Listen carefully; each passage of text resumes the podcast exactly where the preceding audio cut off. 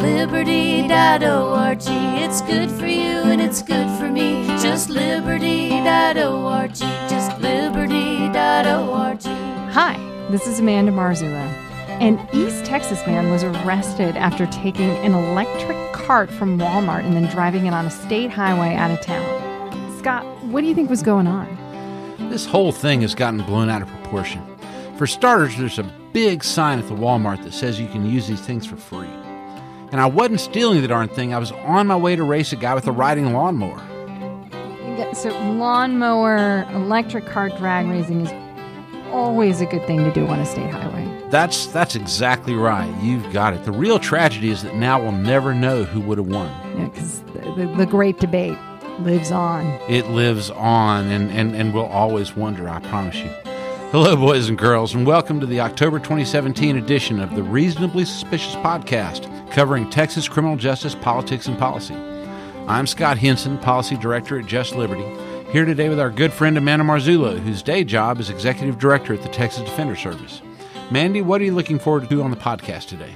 I'm looking forward to talking about police unions and hearing what Sam Sinyangwe has to say on the topic. All right, me too. First up, though, between Black Lives Matter activists upset about police misconduct and conservatives concerned about budget busting pension deals, police unions have come under fire in 2017 perhaps more than any time in recent memory. So we thought it worth delving a little more deeply into a new book co-authored by one of the leaders of the Texas Police Union movement, Ron DeLord, who for many years led the combined law enforcement associations of Texas and today is a freelance labor consultant for police unions. In particular, chapter 11 of his book gives police union leaders advice on how to deal with critical incidents like controversial shootings or beatings that are caught on camera.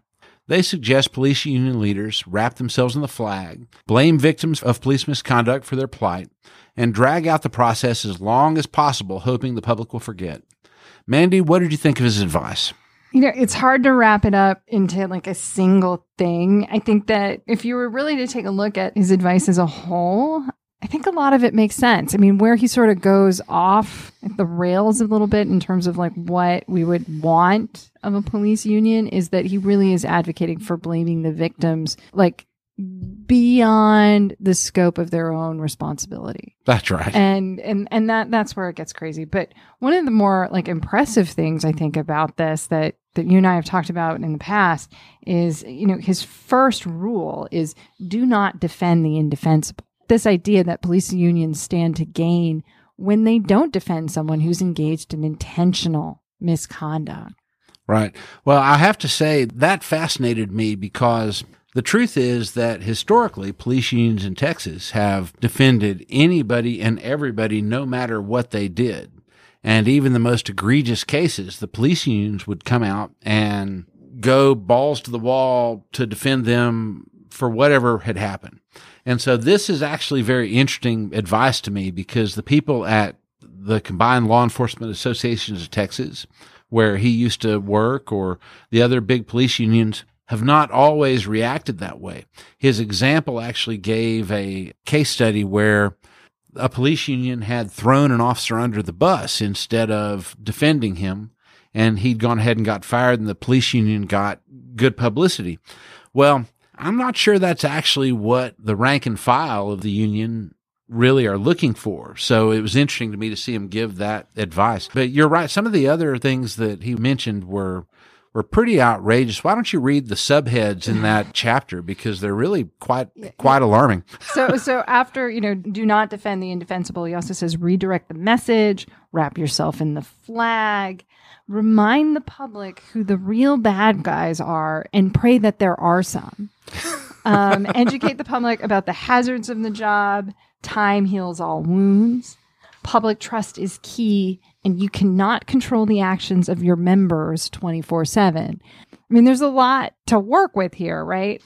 You know, obviously, the, the subheading remind the public of who the real bad guys are and pray that there are some. On the one hand, that's awful Right. that you know it's trying to respin it but even there he's acknowledging that the officers might not always be right Right. There's an hilarious section in there where he announces if it turns out that the people who are the victims of misconduct are a carload of preachers, go back to the recommendation to wrap yourself in the flag. yeah. That's the yeah, there will be no good in pursuing this. But you know, in some ways, it's sort of interesting because I think that the, his recommendations kind of acknowledge that defending the conduct of someone who has gone outside the scope of their responsibilities and has harmed someone long term is not in the interests, the collective interests of law enforcement. Right. You said to me earlier that this was really kind of similar to how defense attorneys approach defending their client. Maybe you find someone else to blame. Maybe you minimize your your culpability. I, I, I, I, did not say find someone else to blame amongst the the top things that you do. I, I take issue with that. But the, also this idea though that like time heals all wounds. That there is this idea sometimes that cooler heads prevail with the passage of time and that nothing good necessarily happens fast in a criminal case. So it's okay to have the case linger. Sometimes that might be in your client's interest, Sure. but also maybe in the non death penalty context. But that sometimes it's not in your client's interest to take everything to the mat, which resonates with his first rule that sometimes what you might be doing is trying to figure out the best way to negotiate a settlement and that it, it's not about going to trial. Right. Well, what I was interested in more in the defense attorney analogy, and I'm sure I did overstate it, mm-hmm. but what I was more interested in, in, in that analogy was to me, especially in Texas, where most of our police unions do not have contracts. We have a few, like in Austin, that we'll talk about later, or Houston, where there are significant contracts, but in most cities, that isn't the case. And so where you don't have collective bargaining, what police unions actually are in the real world is misconduct insurance. You pay your dues. And if you ever screw up, if you shoot somebody, if you beat somebody up, if you do something that gets you in trouble, the union is there with a phalanx of lawyers and lots of political pull and they've given monies to all the city council members and, and they're there to have your back with all of their political clout. And so the idea that he has the same sort of messaging as a defense attorney is actually not very surprising because defending police officers when they've engaged in serious misconduct for most of these unions is the only real Or thing that they do. purportedly engaged in misconduct. There you go. But no, no, you're right. That like it makes sense that it would be a similar playbook. What I guess we both are finding surprising is that he's acknowledging that this isn't a blank check, right? That they can only do so much and that there is a line where they can't necessarily protect you. And I think that it might be where it's when you're engaging in intentional wrongdoing.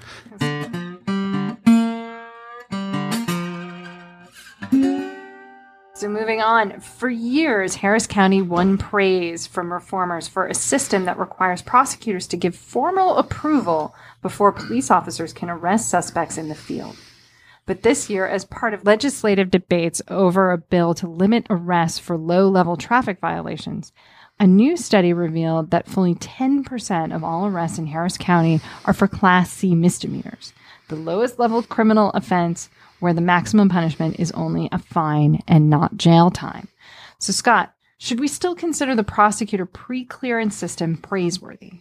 This actually gave me some heartburn, I have to admit, because I have praised this situation in Harris County for years as a best practice and recommended it to others. Harris County, Montgomery County, and El Paso County are the only three counties in Texas that require prosecutors to give pre-clearance for police before they make arrests.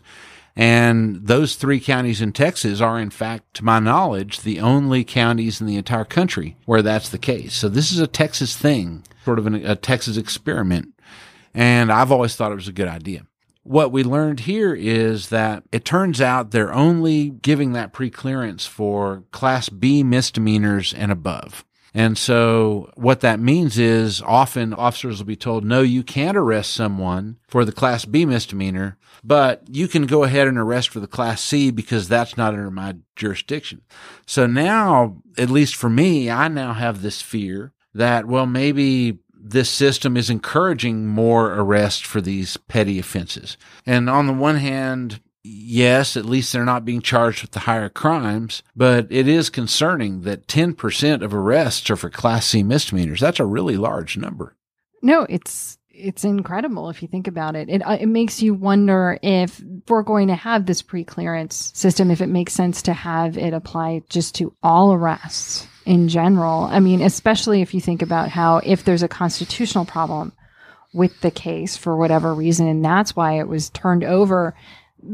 Defendants who are charged with an offense of class B misdemeanor and above have access to counsel they can have a court appointed lawyer. And if you're charged with a class C, in some ways you might have a harder time challenging your case than you would. And while it's great that you're not facing more serious charges, um, you're still stuck dipping into your pocket and or finding trying to find a way to finance. That's exactly case. right because you're only appointed a lawyer if the punishment, maximum punishment for the crime that you're charged with, includes jail time. Yes. And so Class C misdemeanors have a maximum punishment of only a fine.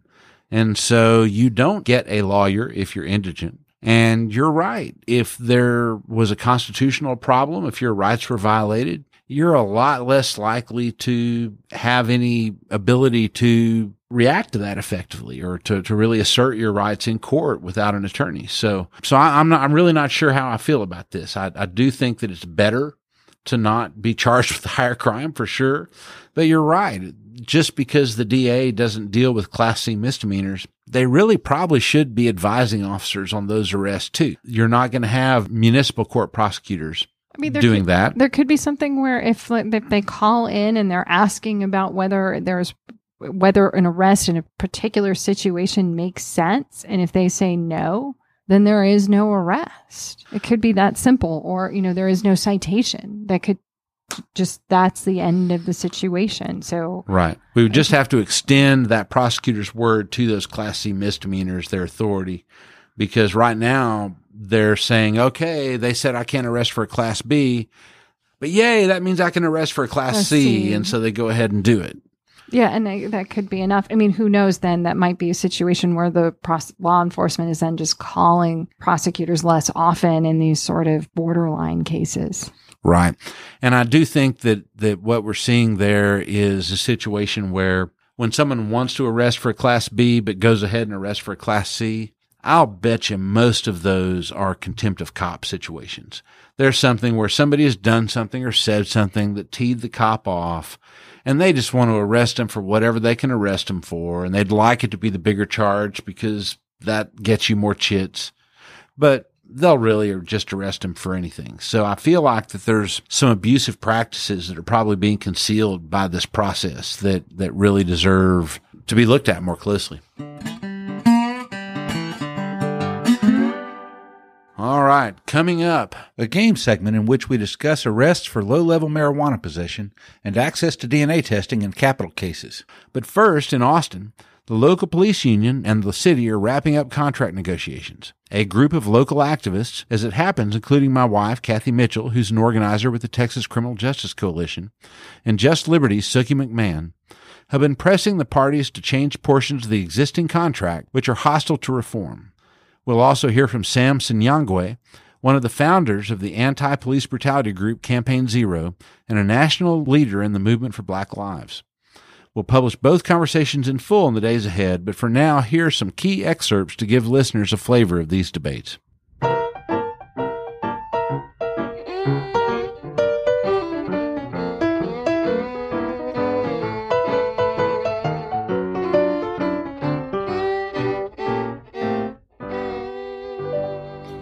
Everyone. This is Sukyi, and yes, I've been to several of these negotiation meetings with Kathy and others. And so, Kathy, what exactly is Meet and Confer?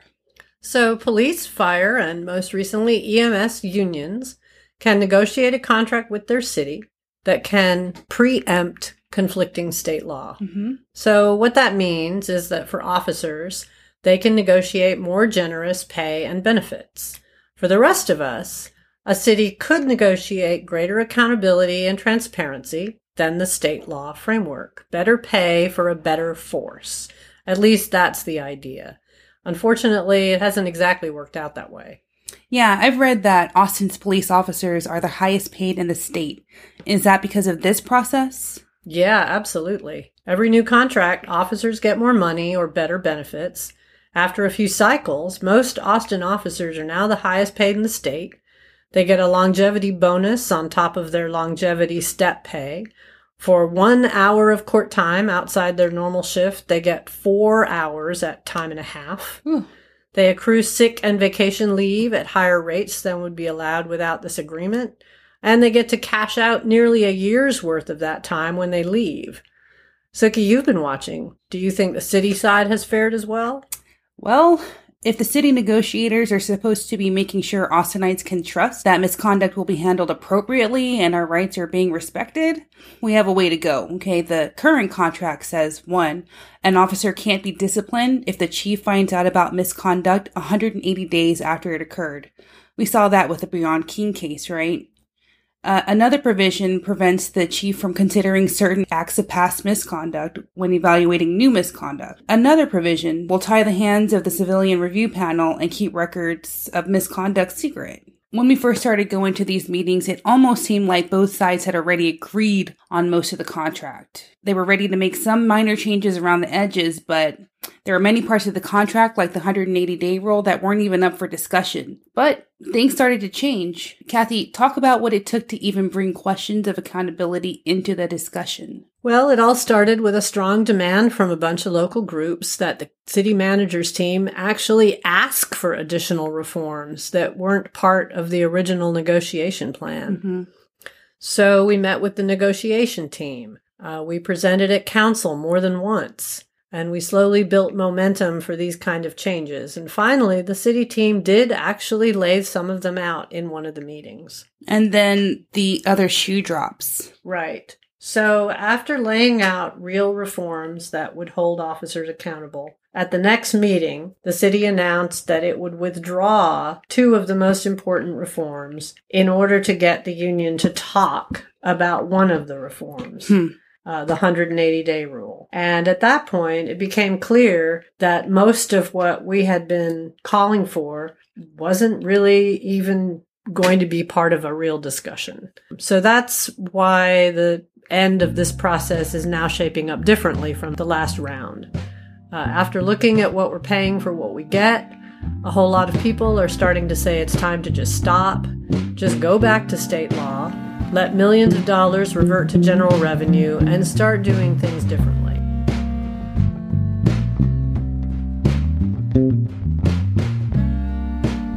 Next up, here's an excerpt of my interview with Sam Sinyangwe, one of the co founders of Campaign Zero, a relatively new organization which has emerged as the de facto policy arm of the National Police Accountability Movement. We'll publish the full interview in a few days, but for now, here's Sinyangwe on why it's so politically difficult to hold police unions accountable. So, one of the things that Campaign Zero has done that really has not been done as systematically is, is critique the role of police unions and the role of police union contracts. Talk to me a little bit about how the traditional liberal base has reacted to this and, and some of the tensions that come when you're asking, you know, accountability activists to mostly ally with the left to take on unions and sort of stick their finger in that fan right? Uh, so it, it is one of these issues where, you know, as we were looking at all of the ways in which uh, this system has enabled uh, or, or, refused to hold uh, police accountable for police violence, what was clear was that police unions were playing a huge role in that process. They were playing a role uh, through legislation where they were putting in place policies uh, and laws you know, in 14 states, police officer bills of rights that made it much harder to investigate and hold officers accountable for misconduct. Uh, they were playing that role in negotiating police union contracts that had provisions in them that you know disqualified certain complaints. So if you submitted a complaint more than 60 days after a police officer beat you up, they could not investigate that complaint. Or if they took longer than 180 days to investigate the complaint, then they couldn't discipline the officer uh, or they'd give officers, you know, 48 hour delay before they would even ask them for a statement about what happened. In some uh, states, like Louisiana, it's a 30 day uh, delay before officers actually can be asked what happened. Wow. Um, so all of these things were happening sort of behind the scenes, uh, but really in, in plain sight, right? So the police union contracts, you know, these are public documents but they hadn't been reviewed in a systemic way to identify, you know, what are the ways in which these contracts are making it harder to hold police accountable, uh, so that those types of contract provisions could be targeted and removed.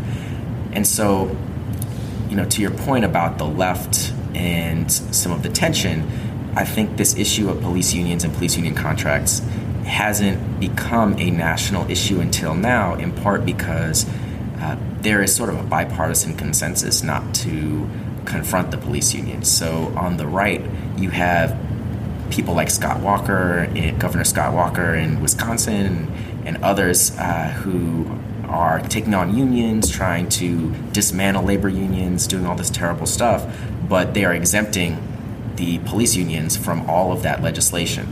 On the left, you have a a huge uh, influence of labor. And you know, to be clear, the labor unions do incredible work. They ensure you know middle class and fair wages for for workers.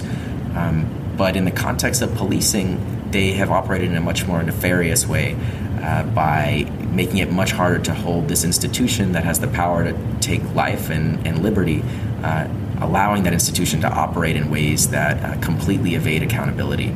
And so we decided to take that on directly through our police union contract project and have been working to get those provisions removed in every city.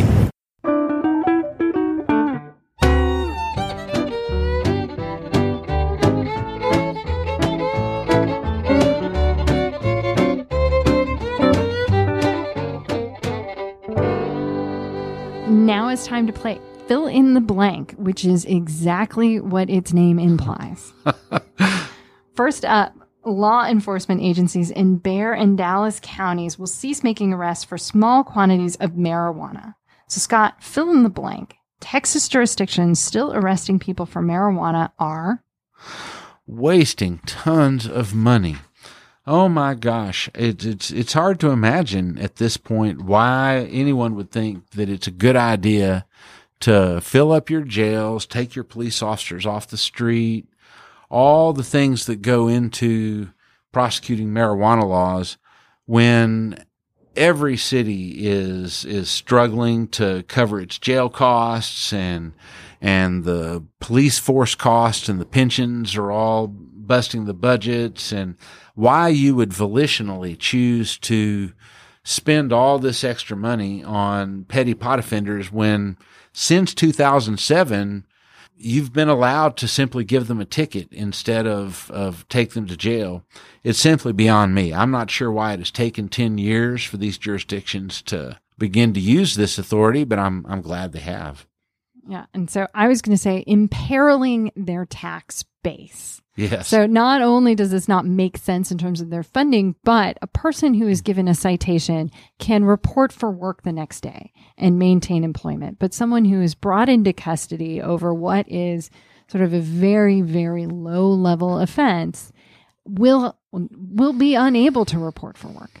And and that does threaten their employment, which in turn threatens their ability to pay taxes. Exactly. And the fine amounts for these offenses are, they're not getting just huge amounts of fine revenue from this. It costs them far more to enforce these laws than they're getting back from the defendants.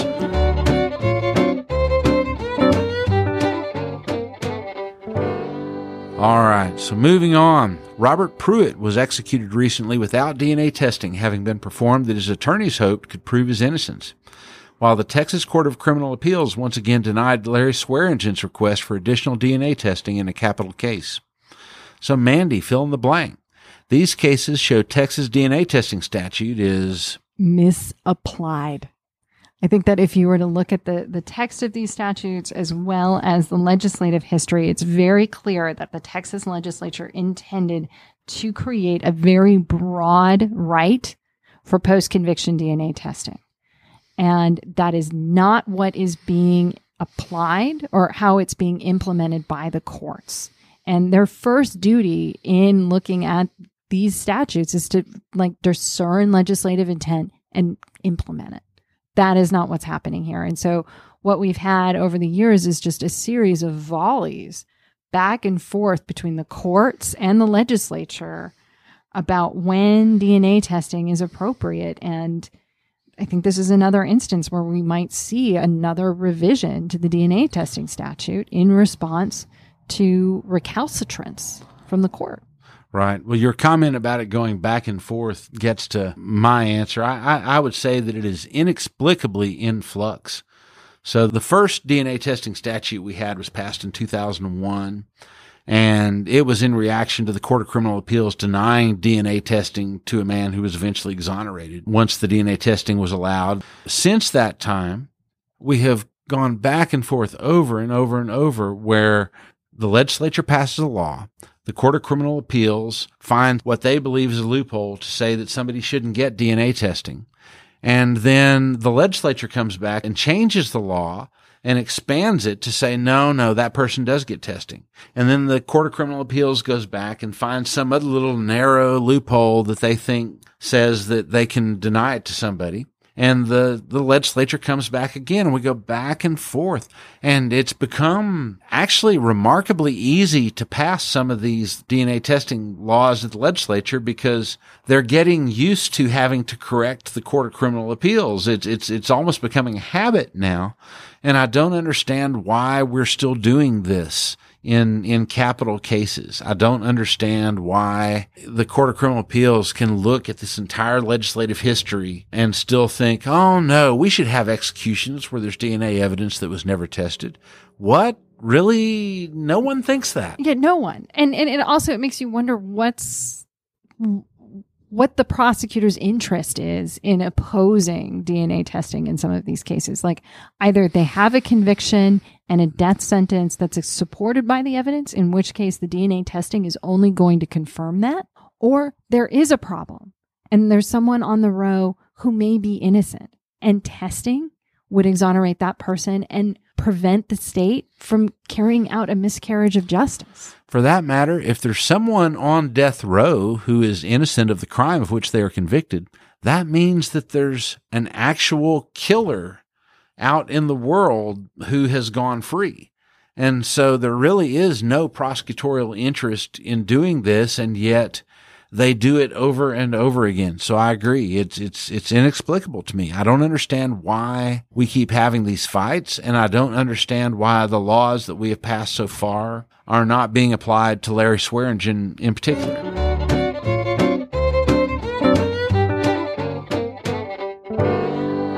So the last one is a, a, new study out of Washington University in St. Louis found that the true cost of incarceration to society exceed a trillion dollar, more than 6% of the gross national product, and far more than the $80 billion spent on corrections each year.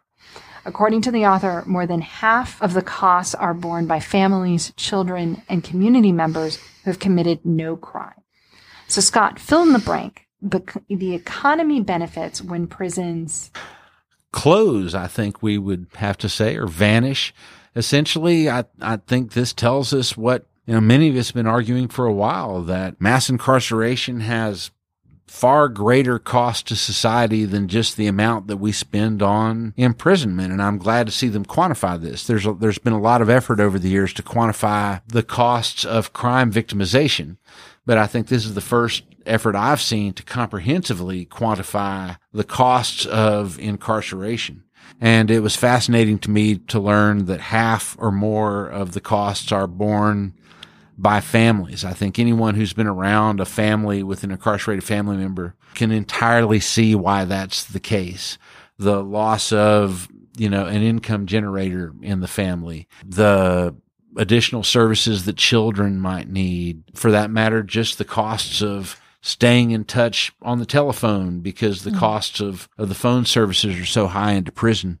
There are a lot of costs that are shucked off on some of the folks who are the very least able to pay it. So, you know, I think that this is further evidence that when we retrench on incarceration, when we scale back, close prisons and use those societal resources for something else, there's many, many more benefits than just to the individuals who might have been released or something of that nature. Yeah, no. I, I was going to say when the economy benefits when prisons recreate themselves. And, and, you know, it's not that far from disappearing in some ways that like either we need to find a way for prisons to configure themselves in a manner that equips people to re-enter society sort of like either whether it be sort of similar to the system that they have in Germany where prisoners are equipped with job skills and a support network that allows them to resume productive lives. Or you know maybe it's sort of an open prison model which you know, we have in some places in Texas, in certain circumstances, where prisoners are able to have a job in the community during their incarceration um, that allows them to accrue an income. Right, where they'll they'll jail them on the weekends, but let them go back to work during the week Right. sometimes on misdemeanor charges and stuff. That's right. I really like that idea. No one really thinks it's a great idea to have prisons just be warehouses. No one thinks that sending someone to just sit in a cell with no rehabilitation or anything but the punishment of having just waited out your term is improving those folks. They're not leaving better. There's a lot of evidence that if they come in as a low risk person, that actually makes them more likely to commit crimes when they come out. Yeah. So I, I really like that idea. I think that's that's where we need to go. And I think that if people really understood the true costs, you know, at the level that we're talking about here, six percent of gross domestic product. That's that's an amazing sum. That's extraordinary. Well, now it's time for a rapid fire segment we call the last hurrah. Mandy, are you ready? Ready to go. In the wake of recent reforms, Dallas's police union now has a minority of members on the board that oversees its pension. Is that a problem? The police union thinks it is, but it's probably a solution. The fact is, when the union members were the majority of the board, they voted themselves all these extra pension benefits that ended up nearly bankrupting the fund. And so this was really something they had to do. Austin's crime lab has suffered a series of scandals, including having to shut down its DNA lab over alleged incompetence. Is it time for the city to make the crime lab independent like they did in Houston? Absolutely. I think that we are well overdue for an independent crime lab, both to preserve the integrity of the evidence and the practices. Houston has been able to implement a number of programs that make the crime lab constantly pursuing more accurate testing of the evidence. And that is something that I think every jurisdiction in Texas needs to be doing. Last one bipartisan amendments to curb federal asset forfeiture passed the U.S. House of Representatives. And Just Liberty has launched an email action to ask Senators Cornyn and Cruz to support these measures. So, what are the chances for these bipartisan reforms? Can they pass Congress? Well, I would not have necessarily thought so until these amendments passed in a bipartisan way in the House of Representatives. You could have knocked me over with a feather when that happened. And so now that that has happened, now that we have these bipartisan reforms and, and momentum, I guess if Congress wants to pass anything this year, this may be what there is. So so let's hope. I'm, I'm more optimistic I am that the Senate will pass it than, than I am that the president will support it. But it's gotten further than I would have thought already. We're out of time, but we'll try and do better the next time. Until then, I'm Scott Henson with Just Liberty. And I'm Amanda Marzullo with the Texas Defender Service. We'll be back next month with another edition of the Reasonably Suspicious podcast. And until then, keep fighting for criminal justice reform. It's the only way it's going to happen. And just a special shout out goes to Paul Kerbagian, my friend in New York, who's been amazingly supportive with this podcast. All right. Well, I'm glad someone's listening. That's, that, that, that, Probably- does he may be.